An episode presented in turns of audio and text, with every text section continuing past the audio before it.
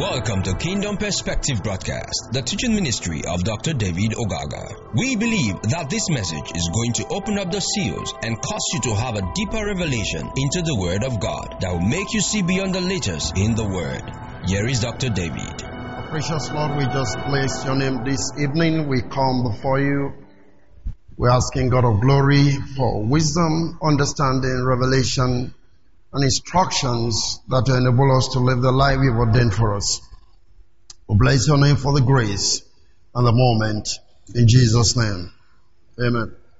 Okay, we're going to continue with our subject on biblical language in numbers and we're dealing with number 18 and 19. But on the part, this is part 13. Part 13. But I want to be dealing with numbers 18 and 19. I'm Going to be very brief. I just want to give you the point, and uh, next week I'll pick up major numbers, maybe number 20, number 30, number 40, number 50, just like that. And then uh, you can go study on your own from whatever numbers you want. Praise the Lord. Uh, this is basic understanding that enables you to study and understand how numbers works in the scriptures. All right, so number 18.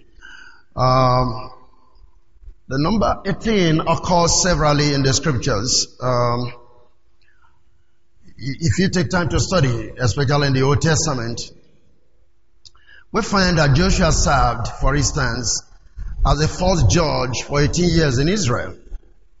You know, after he took the children to the promised land and uh, divided the land among them. You know, and that was before the first human king Saul uh, came into place. There were 18 judges that served in Israel, and Joshua was among those people. That's number 18. We have 18 judges that served.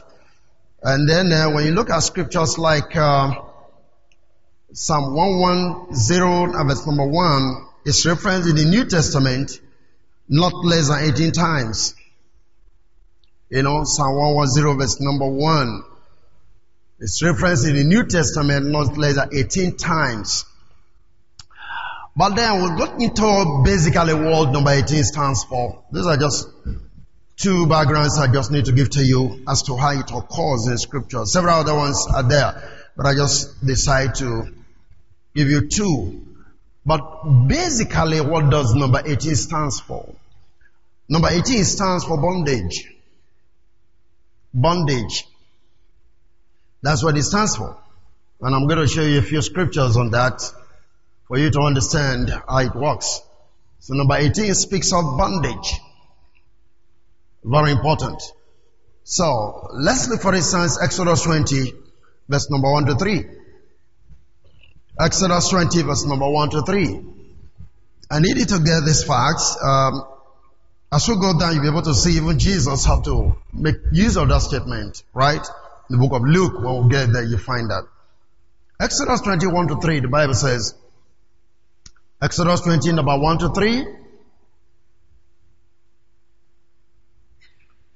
And God spake all this well, saying, verse 2, I am the Lord thy God, which I brought thee out of the land of Egypt, out of the house of bondage. He said, thou shalt have no other gods before me.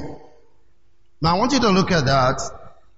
First of all, you see here that immediately after the word bondage, the next thing is God giving commandment to the children of Israel not to worship idols. Did you notice that? Let's go back again and look at it. Verse number one. It says, And God spake all these words saying, Verse two, I am the Lord thy God which have brought thee out of the land of Egypt, out of the house of bondage. So what's the next thing? Thou shalt have no other gods before me. Meaning, other gods bring you into what? Bondage. Praise the Lord. Serving other gods as idols is a realm of spiritual bondage under satanic influence. which result in God punishing such people with physical bondages. I am the Lord thy God that shall have no other God before me. Like he said. For saying this, I mean before saying this, he has said, I brought you out of the house of bondage. Meaning, even while they were in Egypt, they were in bondage and they were serving other gods. And that is why you need to understand that of the ten plagues that Moses displayed in Egypt, each of those plagues was against one of the gods that they were worshipping in Egypt. Each of those plagues. And God did that to be able to defame or reduce the influence and the impact of these gods in the mind of the children of Israel. To prove a point that there is a higher God, there's a stronger person than the God they were worshiping. Are you following this? So, all of those ten plagues were against the ten gods were in, in Egypt. Which largely you can also begin to see that the children of Israel have begun to believe into, trust into, you know, remember they have been there for 400 years. And they've not seen anything supernatural in terms of the sovereign God. Amen. So they've come to start believing into the powers of those gods as well. And so God wanted to take them out. So to create a conviction, he has to deal with those gods in their presence so that they can see that, oh, there is somebody super powerful than the God that we have always observed for these 400 years. Praise the Lord. Are you still there? Right. So that is the point. So when he said, I brought thee out of bondage, therefore thou shalt not. You have to understand that. Hmm? In other words, if you go into idolatry, if you go into any other thing, you go into bondage again. In other words, you go back to worship idols, then you get yourself into what? Bondage. By implication, idol worship brings you into bondage. Spiritual bondage. You know? Praise the Lord. Let's look at, for instance, the book of Judges chapter 2. And we'll read verse 7.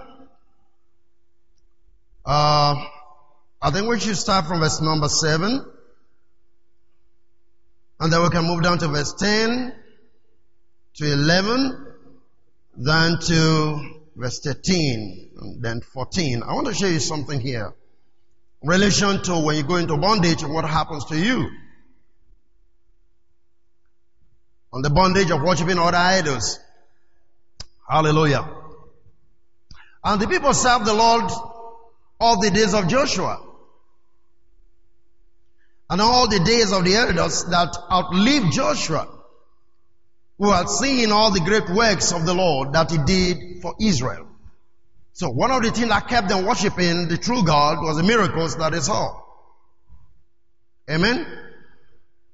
All the days of Joshua, they were worshiping the true God, if you will. And then even those beyond Joshua, they were also serving the living God. But let's go to verse 10. Or you can just take verse number 8 if you will. Let's just read it through to 14. Verse number 8. And Joshua the son of Nun, the servant of the Lord, died being 110 years old. 110. Psalm 110. Alright. Okay. And verse 9 says, And they buried him on the border of his inheritance in Timnath in the mount of Ephraim on the north side of the hill. They buried him there. Hallelujah. And uh, very specific. Thank you, Lord. Very specific. It was buried in his inheritance. Right? Good. So it's important you realize that. Once God gives you an inheritance, you leave it out. Amen? Praise the Lord. Okay, so verse 10. And also all that generation were gathered unto their fathers, and there arose another generation after them, we do know the Lord, nor yet the works which had done for Israel. Now, I, I find it difficult sometimes to comprehend when I read this. How is it that there was no transfer of this knowledge to the next generation? After Joshua have left, after the elders have left, there arose another generation. So how come? What happened that there had to be that gap? The Joshua generation knew about the Lord. The elders after Jim, knew about the Lord. But there arose another generation that knew not God. And sometimes when I look at history and look at even what is playing out in our days today, sometimes baffles me as well. And begin to think that, yes, there's also another generation that's rising that doesn't know God. Amen? Because how could that have been? This is a whole nation. In the days of Joshua, they knew God. In the days of the elders after Joshua, they knew God, but they come to a particular generation and they knew not God. How come? Was it that men, they never told the children what happened? So again, you realize that sometimes we create a gap when we don't raise our children to begin to believe in the things that we do. When we start raising children and thinking that they can have responsibility or take, you see, scripture simply said, train up a child the way he should go, right? When he grows up. Praise the Lord. So look at the gap here. So now we come into another generation that knew not God. But that was a nation that was, I mean, God ordained nation that brought them from captivity. Okay. Look at the next thing. And the children of Israel did evil in the sight of the Lord and served Baalim. Now they were serving idol. Don't forget Exodus 20 verse number 3. You don't have to do that. Are you getting what I'm saying now? Fine. They weren't serving idols. After Joshua is gone, after the next generation gone, another one arose that knew not God. Anytime a generation rises up that doesn't know God, they do things that are contrary to the mind of God. You find that the children of Israel actually came into captivity because Joseph died and another Pharaoh rose that knew not the works of Joseph and knew not God and brought them into bondage. You remember that? Anytime another generation rises up that doesn't understand what the previous generation did, they go into bondage. That is why there have to be continuity in that which we believe and teach. Praise the Lord. There has to be transfer of this knowledge to the next generation or the wise. Somebody was telling me yesterday that a few persons have been told, maybe when he evangelized them as I go to church, say, hey, your pastor teaches very well, but he doesn't, he doesn't pray for people for the works of the hand to be blessed. Now, they want to go to the place where you pray for your works on hand to be blessed. There's nothing wrong with that. But the point is that what was it that they want to be blessed? They are all Yahoo boys. And he was trying to tell me the kind of place they go to to worship, how much tithe and offering they give, because they pray for them for the works of the hand to prosper. And this guy was telling me that those who are supposed to be learning handwork from him, the felt is delaying too much. They have to be out to make the money. And they go to churches where they pray for them to succeed in doing Yahoo Yahoo. Now you tell me, what generation do you think those people are, are building? I don't know if you're getting this. They are not, they are not going to serve the very God that they who prays for them are serving. So by the time they pass out of the scene, a whole generation is dying because you're prospering the works of their hand. Learn simple handwork, they refuse, they feel delaying too much, they want to go make money. So we know your pastor is very good, but he doesn't pray for the works of our hand to prosper. That's why we can't come to the church. But I, am not going to prosper or bless Yahoo Yahoo in your hand. I don't think I'll be able to do that. Praise the Lord. I won't be able to do that. So it's a good thing that they won't come because I won't do that. And good enough they find people who do that for them. And this is why in Psalm 37, let, us read that. I'll come back here. Let's read Psalm 37 verse number 1. Psalm 37 verse number 1. It tells us something. Fret not thyself because of evildoers. Neither be thou envious against the workers of what? Iniquity. You can take from another translation if you will. Don't be anxious. Don't bother yourself about the success, if you will, of evildoers. So you see, a time come after the death of, no, no, no, I'm, I'm still dealing with that Psalm 37. I just say you can take it from another translation. You see? So now your ministry, okay, message. Don't bother your head with braggance or wish you could succeed like the wicked. Very perfect. You understand that? So now, you look at ministry, you see how powerful some of these ministries is. Now if you're wondering, for instance, you are a minister and then the resources is not coming to you like it's coming to other people. But think about the people funding these people. The source of the tithing, the source of the offering. Praise the Lord. Are you following what I'm saying? Good. This is the key thing. I remember watching one of the video the other day. I don't want to mention the man in the east. They come to church and then they were spraying. You see all this guy with car behind.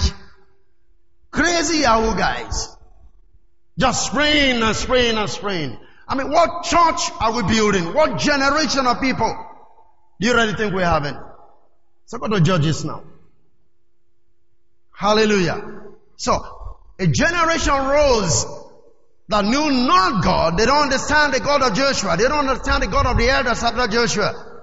And they went to serving idols, Baalim.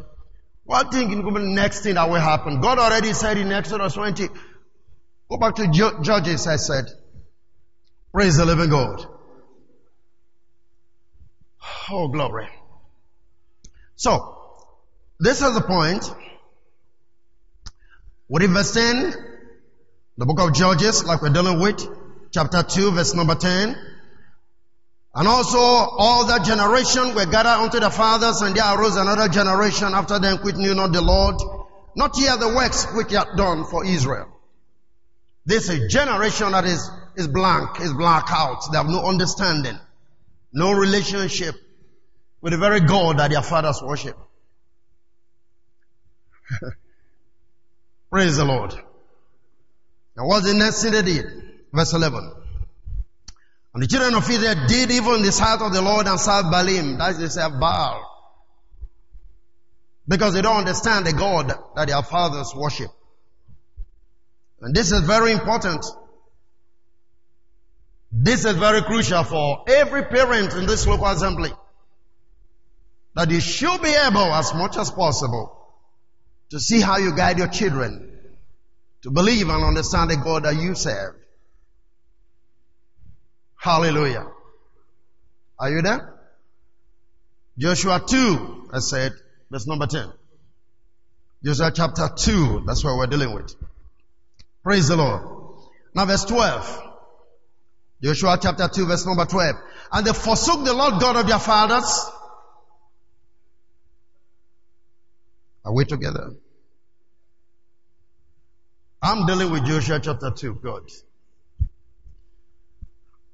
And they forsook the Lord God of their fathers, who brought them out of the land of Egypt, and followed other gods of the gods of the people that were around about them, and bound, bound themselves unto them, and provoked the Lord to anger. Now, Exodus 20, 1 to 3 is about playing out. And they forsook, verse 13, the Lord and Baal and Ashtoreth. Verse 14, and the anger of the Lord was hot against Israel, and he delivered them into the hands of spoilers, that he spoiled them, and he sold them into the hands of the enemies round about, so that they could not any longer stand before their enemies. The punishment that follows serving other God outside of God. He already told them, I took you out from the house of bondage, therefore there shall have no other God. So what is going on here now is he allowed the enemy to put them in captivity. Now they're going to bondage. Why? Because they were serving other gods. That's number 18, bondage. So this punishment meant, as a matter of fact, to reconsider their ways that they might turn back to God. Amen? Hallelujah. Are you following this? Okay. Judges chapter 3. Look at Judges chapter 3, verse number 12. Judges 3, verse number 12.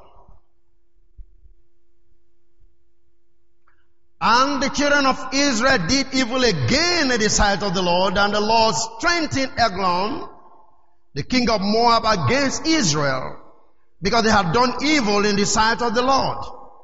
And he gathered unto him the children of Ammon and Amalek, and went and smote Israel and possessed the city of palm trees. So the children of Israel served. When they served, that means they become what? Bond slaves. Eglon the king of Moab how many years? 18 years. Did you get that? You see, some of the oppressions we come into, it's not just the devil. That's why I keep saying, God will always deliver his people. Some of the bondages that will come into, God deliberately allows the enemy to put into the bondages because we have deviated. And God is not going to allow that just to happen overnight. He must have warned you severally without you taking heed to what He's saying. He already told them you can't serve any other God because I brought you out of bondage. Now after Joshua is gone, after that generation is gone, another one rose that knew not God, and they start serving idols. So God now have to punish them. And in this case, 18 years when this bondage to these particular kings, the king of Moab and King Eglon. They served them, down the Amalekites. All of those forces, all of those enemies that were coming to take advantage of children of Israel because God sold them out. And the excess is for them to turn their heart back unto God. Hallelujah. So you discover that if you study the book of Judges, what you're going to see is this. There's deliverance, there's bondage. There's deliverance, there's bondage. Anytime they go into bondage, they cry unto God, God send a deliverer, a judge. Samson, all those people, Jabal, whatever, name them, they come into the scene so that they can deliver them from the bondages they play themselves. Now, what will always lead to those bondages? Idol worship. It will be surprising for you to understand that, I mean, to realize this fact that we are talking about people that have seen the miraculous work of God, but they ended up becoming idol worshippers. So sometimes you'll be wondering, can a Christian go into, or I told you before what it means to go into idolatry worship. When you begin to do things and value things more than God, that itself is an idol worship. Praise the Lord. When something has become more precious in the sight, I wish you can give me First John chapter 5. Let's look at verse 19, 20, 21. And I will come back to Joshua 3, verse number 14. First John chapter 5, look at 19, 20, and 21, if you can get it. And we know that we have God and the whole world lieth in wickedness. And we know that the Son of God is come and hath given us understanding that we may know him that is true. And we are in him that is true, even he in his son Jesus Christ. This is the true God and eternal life. Verse 21. Little children, believers, disciples, keep yourself from what? Idols. This is New Testament. So you have to understand what we're saying. What then is an idol in the New Testament? It's not necessary. You know, Paul already said in First Corinthians also. we know that there's nothing like an idol because there's one God, isn't it? Right. Why John saying keep yourself from idol? He just told you something in verse 20. This is the true God. If you have another, another person or another Jesus, that the true Jesus who is the true God, it becomes an idol. So anything you value more than Christ automatically is an idol. This is the true God. So if you begin to have all the type of Jesuses, if you will, you put your faith in other type of Jesuses, then you're already serving idol. As far as New Testament order is concerned. Praise the living God. Are you following me? Anything you value outside of God or more than God is an idol.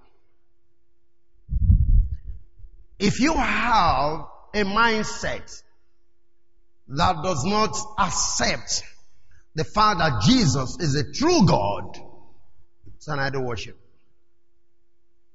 Amen? Okay, let's go back. So, Joshua chapter 3, and we looked at what? Verse number 14. That was the last place we read.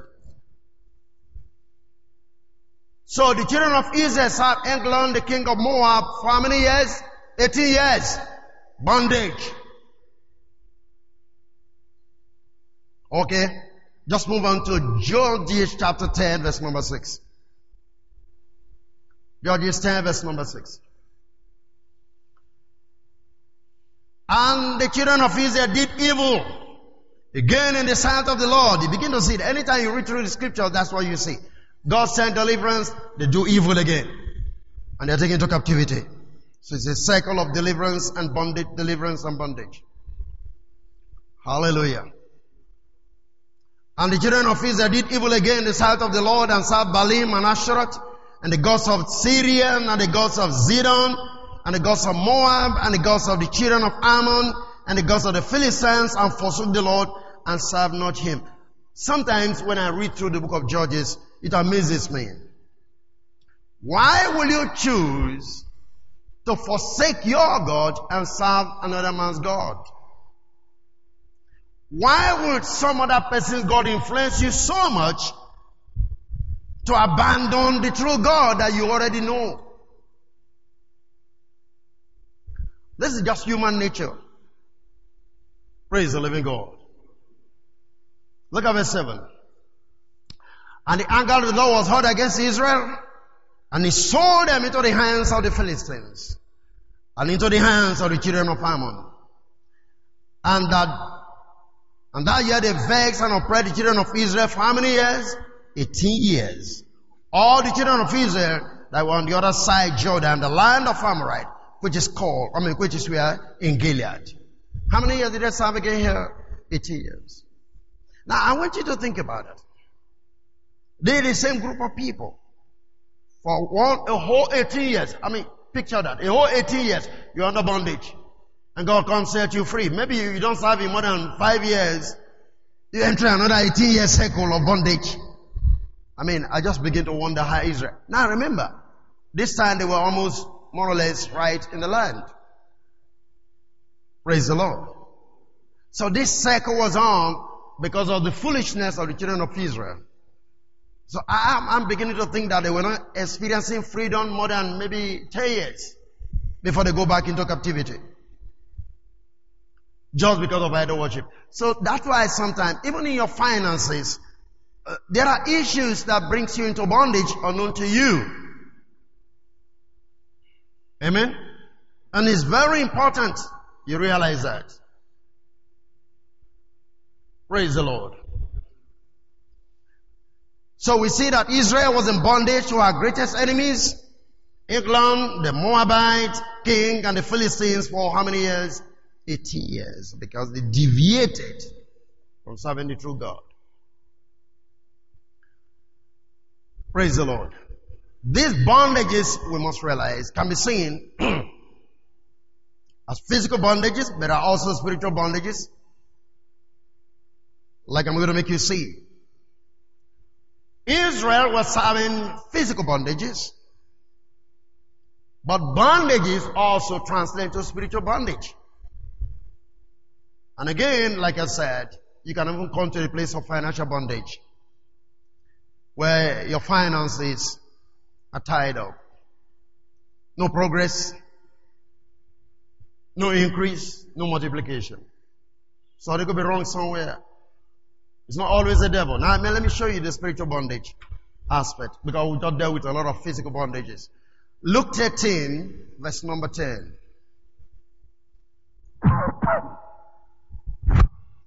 Luke 13, verse number 10.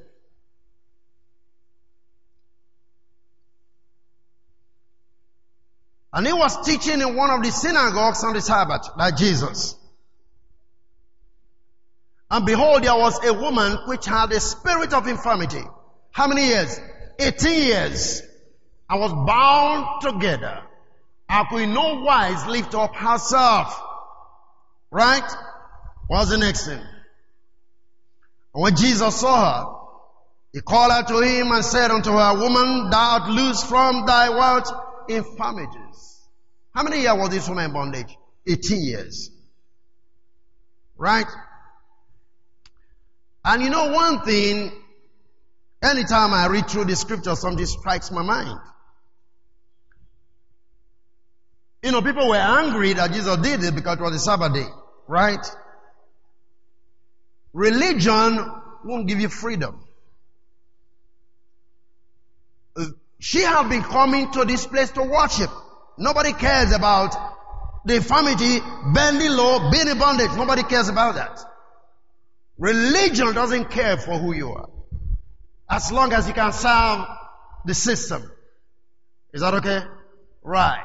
So like those people are talking about, they can bring all of those heavy offerings, but they are in bondage, they know they are in bondage, they don't have the true spirit, they have a guilty conscience with all that they are doing. But religion won't tell you, won't set you free because you are serving the system. So as long as this woman was attending service, that's okay. As long as she was increasing the population of the church, fine. But she was in bondage. Are you there with me?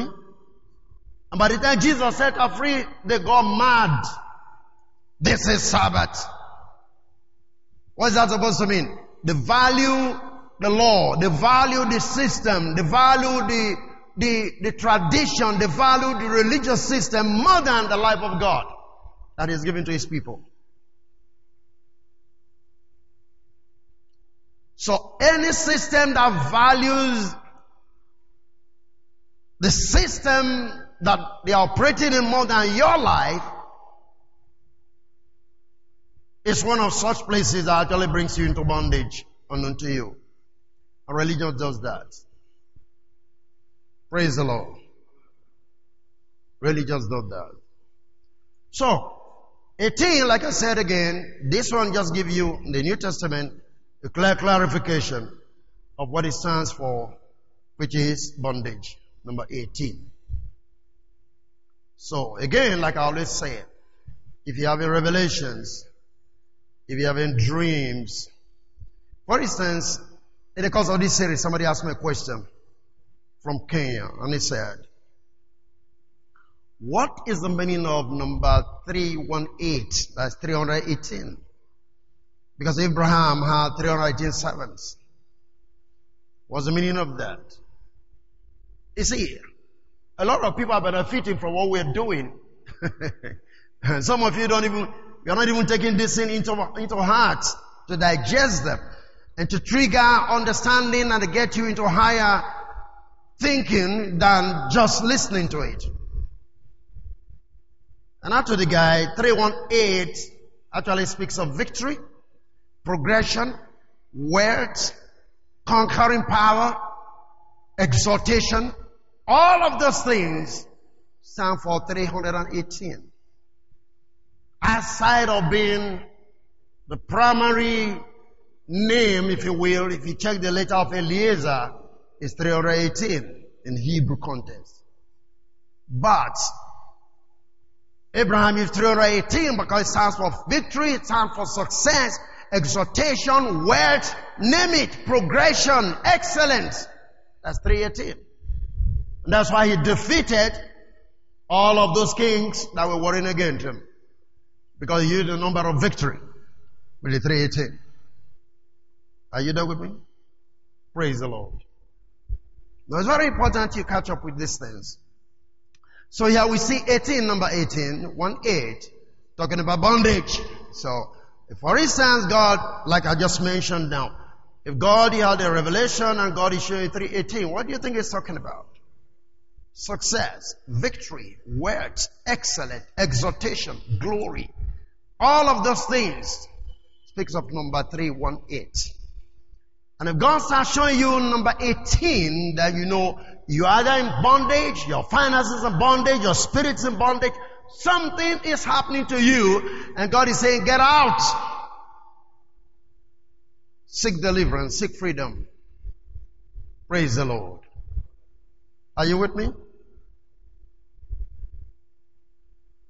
Amen. What did I say is number 18? Bondage. Is that okay? And bondage can be physical bondage, can be spiritual bondage, can be financial bondage. I mean, bondage is bondage. You can go around. Praise God. Alright, so let's move on. Use remaining minutes to deal with number 19. Number 19. Number 19 actually speaks of God's perfect order of judgment. 19, you know, it's a combination of 10 and 9. God perfect order of judgment, that's number 19. It's a combination of 10 and 9, gives you 19. It occurs severally in scriptures. Now, if you check all the women that are Muslim mentioned, about 10 women that are Muslim mentioned in the Bible, Mary Magdalene was mentioned 19 times. That's the mother of Jesus. Not Mary Magdalene. The mother of Jesus, Mary, the mother of Jesus, was mentioned 19 times. Hmm? Right. Praise the Lord. Number 19 appears in the Bible only three times. You can find that in Genesis 21, I mean 11 verse 25. Genesis 11 25, if you can find it very quickly. And then we'll look at Joshua 1938 and 2 Samuel. Okay. Genesis 9, I mean, sorry, Genesis 11, 25. 11, 25. Praise the Lord. Can you find it? 25, I say.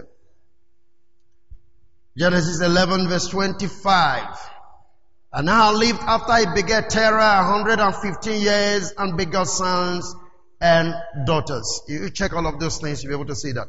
And then you go to Joshua 1938 and 2 Samuel 230. Just take those scriptures down. And then we can move on.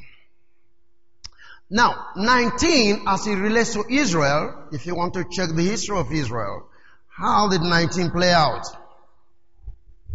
Very significant. You know, the kingdom was one in the days of Solomon. Is that okay? Right. But after Solomon's death, there was this conflict that came in between Rehoboam and Jeroboam. Remember that? Good. Now Rehoboam got two tribes, which is the southern kingdom. Then the northern kingdom with Samaria, they got ten tribes. That was in the hand of Jeroboam. Praise the Lord. Now, if you add the reign of Jeroboam with the rest of the other tribe, you have 19 kings that rule Israel before God allowed them to conquer the Assyrians. They had 19 kings that ruled Israel. That's including Jeroboam. 19 kings that ruled Israel before God allowed them to conquer the Assyrians. I mean to be conquered by the Assyrians. The Assyrians finally came to conquer them. But then they already had 19 kings that ruled before they were conquered by the Assyrians. And then they were taken captive, you know, as allowed by God again because of their sins. So, we find that the primary thing about number 19 is perfect order of God's judgment. That is just all about number 19.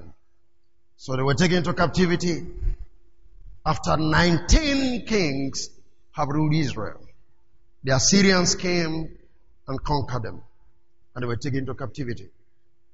So you begin to see again that 19 follows 18. 18 speaks of bondage because of the things you've done. 19 plays out to perfect that judgment, the order of punishment that you're supposed to receive. Did you get that? Praise the living God. So don't forget this. 18 is bondage. But now we found out 19 comes to perfect the order of punishment you are supposed to receive for operating in 18. And the thing that leads to bondage in 18 is what? Idolatry. You remember that? Good. Once you go into idolatry, you're moving into a realm of bondage. Like I said, which could be financial bondage, spiritual bondage, physical bondage. And once all of these things begin to play out, God allowed the enemy to really conquer you. Which brings you to number 19. The order of perfect judgment that comes from God. So, after Israel have gotten 19 kings, and similarly, especially when you think about the issue of Jeroboam, they were worshiping other gods in Samaria. They never had the gods of the children of Israel. Amen? Praise the living God. Let's read something. John chapter 4. Let's take it from verse 20 if need be. John chapter 4.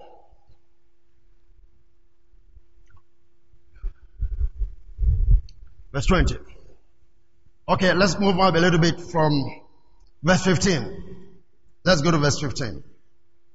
Now remember, he was talking with a woman of Samaria.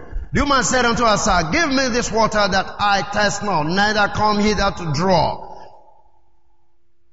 Okay, sorry. Now I want to show you something.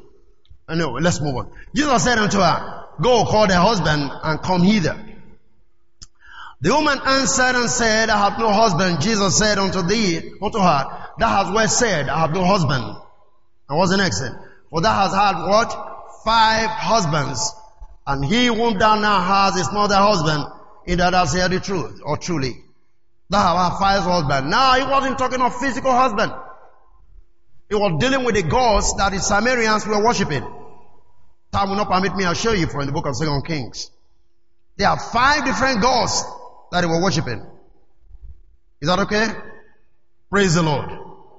You see, the gods are saying, God is your husband. That's what the Bible says. So the God you worship automatically becomes your husband. Jesus was trying to say, you've been worshiping five gods who are not truly the true God you are supposed to worship. Now all of these people, this woman, they were under who? Under Jeroboam. As a matter of fact, Jeroboam was consecrating people and making sure there are a lot of altars everywhere. And just look at you, go and bring some, uh, maybe five goats and some rams and whatever. He just bring, set up an altar. And he said he was doing all of that so that people don't go to Jerusalem. You understand that? So they had a lot of priests all over the place, altars all over the place that they were worshiping. And then they had a mountain where they go to worship as well. Praise the living God. So Jesus was saying, no. All the gods you're worshiping are not the true God. That is what he was trying to tell the woman. It's not talking about physical woman. Praise the Lord. Are you still with me?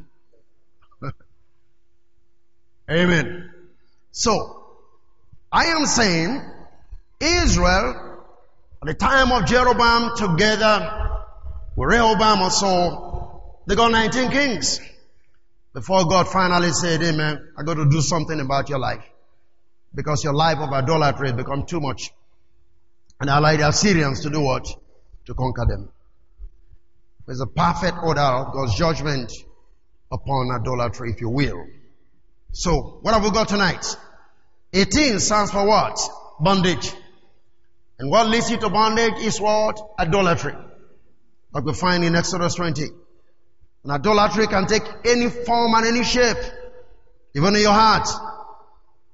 Praise the Lord. Let me show you something.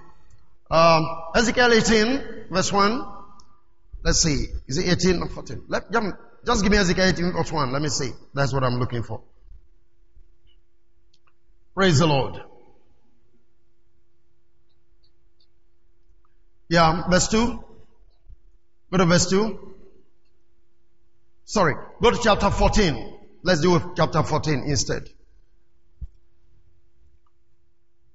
Uh, yeah. And the word of the Lord came unto me saying, mm-hmm, Son of man, these men have set up their idols where? In their hearts. And pulled the stumbling block of their iniquity before their face. Shall I be inquired at all by them? Now, they came to Ezekiel to make inquiry before the Lord through Ezekiel. And God is speaking to Ezekiel and saying, they got idols where? In their hearts. So idol is not just something you set up, some wooden stuff. No, we have idols of the heart. And don't forget, every form of idol you go into leads you to what? To bondage. So look at the next thing, verse 4. Therefore speak unto them and say unto them, thus saith the Lord God, every man of the house of Israel that set up his idols in his heart, and put out the stumbling block of his iniquity before his face, and cometh to the prophet. I, the Lord, will answer him that cometh according to what? The multitude of his word, idolatry. They were not serving anything, but when you bring some things in your heart, it's just like you're going to go to, I don't know how to put it. We see, we know how we pray. We, we know how we think. And something forms our prayer pattern. All of this is idols. Everything that is not in the will of God is an idol. You're going to answer. You know, some people really come to you sometimes say, Pastor, help me pray. Hmm? Pastor, help me pray. And you want to pray, but you know what? They already have something in their mind that they want you to confirm through your prayers. Are you listening to me? Especially girls or boys want to get married.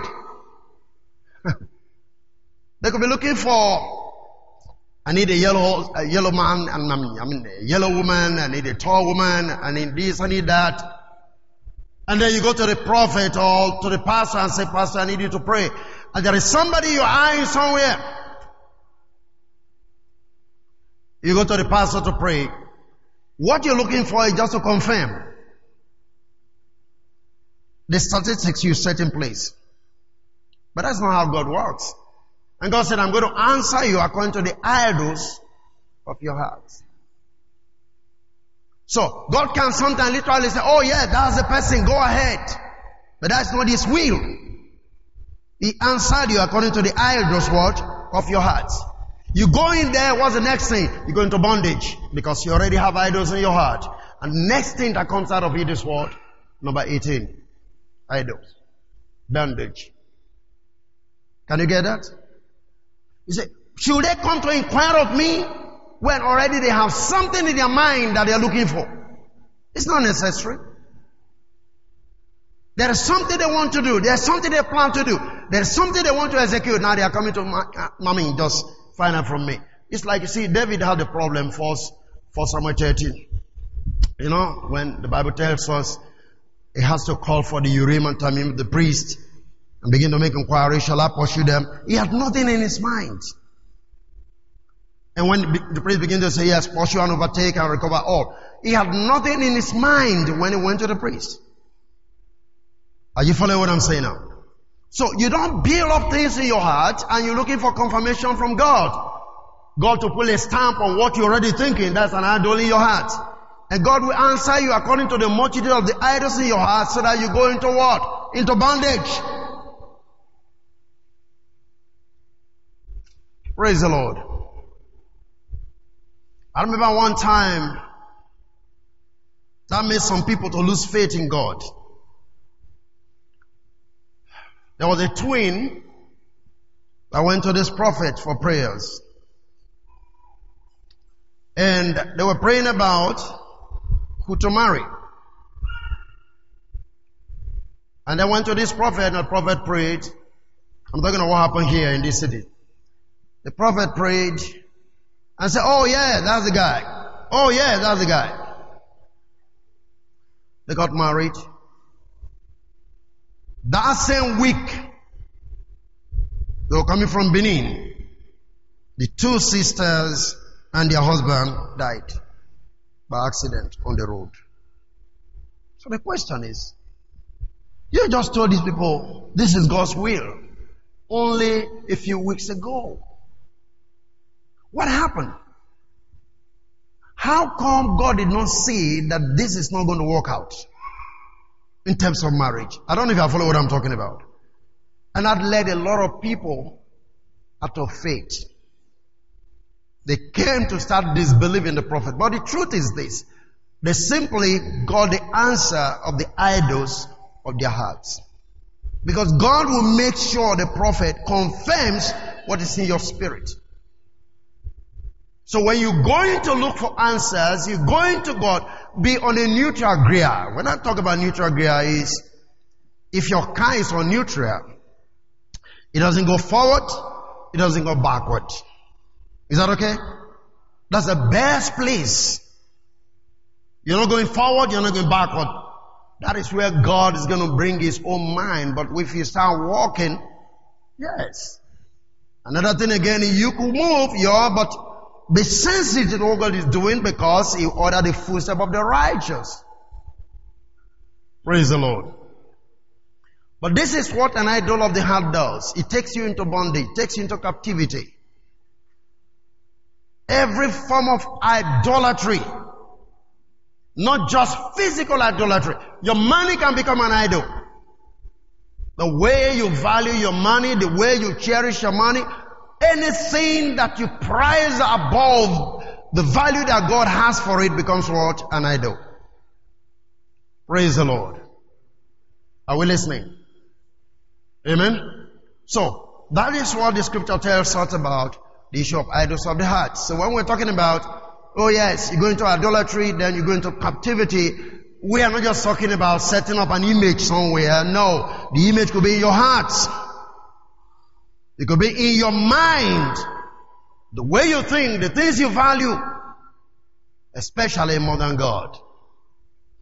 The things you prize above God becomes an idol.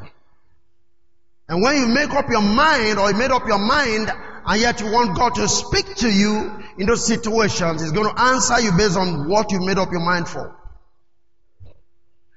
So the best thing is for you to be sensitive to know the mind and the will of God outside of what you've conjured. Praise the living God. Are you listening to me? And so it's very important that we walk freely with God and allow Him to lead us Allow Him to dictate for us the life that we are supposed to live. That's why scripture says, as many as are led by the Spirit of God, they are the sons of God. Praise the living God. So, what have I tried to share with you this evening? Number 18 and number 19. And I want to go to the first scripture to end up there. Exodus 20, 1 to 3. Exodus 21 to 3. Let's take that again. And God spake all these words, saying, I am the Lord thy God which have brought thee out of the land of Egypt, out of the house of what? Bondage. Therefore, thou shalt have no other gods before me.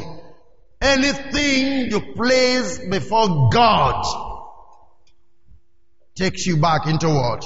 Into bondage. So we'll find out in the book of Judges, as long as they go worship Ashtaroth, worship Baalim, God takes them into bondage. That is what the scripture was speaking about. That's what was playing out. Praise the living God. And so, even if you take time to read all through that passage, you begin to see when he talks about opposing the third and fourth generation. And as a matter of fact, all of those things played out in the book of Judges. Based on this particular scripture, because they went into worshiping idols. Praise the Lord. And like go find from Ezekiel 14, idols are not just wooden stuff. Idols cannot just carve the images. Idols are uh, thought patterns. Idols are uh, ideas and belief system that are standing in opposition to God. That's what scripture says, casting down every imagination and every idea that exalted itself against what? The knowledge of God.